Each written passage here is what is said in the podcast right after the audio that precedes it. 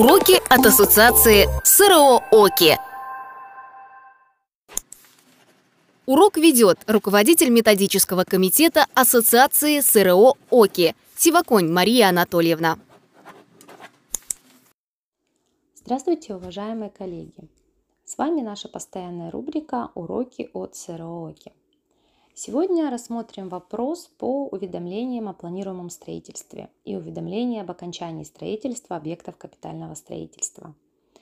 Рассмотрим изменения в этой области, которые были внесены с момента вступления в силу 404 федерального закона о внесении изменений в закон о государственной регистрации недвижимости.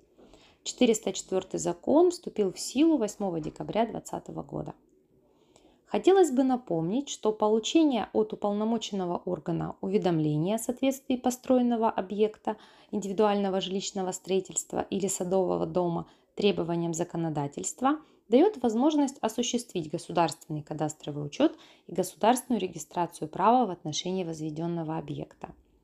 Но также существует ряд случаев, согласно которым направление уведомлений не требуется – и вот в соответствии с обновленным 218 в статью 70 Федерального закона 218 были внесены изменения, согласно которым до 1 марта 2026 года будет действовать упрощенный порядок оформления прав граждан не только в отношении жилых и садовых домов, построенных на участках, предназначенных для ведения гражданами садоводства – но и в отношении жилых домов, возведенных на земельных участках, предназначенных для индивидуального жилищного строительства или для ведения личного подсобного хозяйства. Естественно, одновременно с федеральным законом 404 предусматривается, что жилой дом или садовый дом должны соответствовать параметрам индивидуального жилищного строительства, определенными э, с пунктом 39 статьи 1 э, Градостроительного кодекса. Что же здесь обновилось? Обновилось то, что теперь упрощенный порядок действует в отношении жилых домов на земельных участках для ведения личного подсобного хозяйства и индивидуального жилищного строительства. То есть расширили перечень этих земельных участков. То есть для государственного кадастрового учета и государственной регистрации прав на указанные объекты – до 1 марта 2026 года не будет требоваться наличие уведомлений о планируемом строительстве и уведомления об окончании строительства или реконструкции. Хотелось бы порекомендовать в целях исключения возможности наступления правовых последствий, связанных с признанием объекта самовольной постройкой.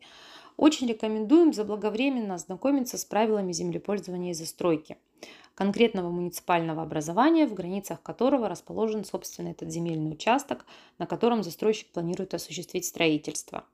То есть, чтобы данный объект можно было возводить на конкретном земельном участке. И еще вот по данному вопросу имеется разъяснение Минстроя Российской Федерации в виде ответа на обращение. То есть вопросы продолжали поступать, и вот Минстрой выпустил обращение – мы это письмо уже рассылали на электронные адреса кадастровых инженеров, но при необходимости вы можете запросить его еще раз на свою электронную почту. А, на этом все на сегодня. Благодарим за внимание. Ждем ваши вопросы на нашу официальную электронную почту. Урок провела руководитель методического комитета Ассоциации СРО ОКИ Сиваконь Мария Анатольевна. Вы слушали уроки для кадастровых инженеров от Ассоциации СРО ОКИ. Не забудьте подписаться на нас на той площадке, на которой вы нас слушаете. И если урок оказался полезен, обязательно поделитесь им с коллегами.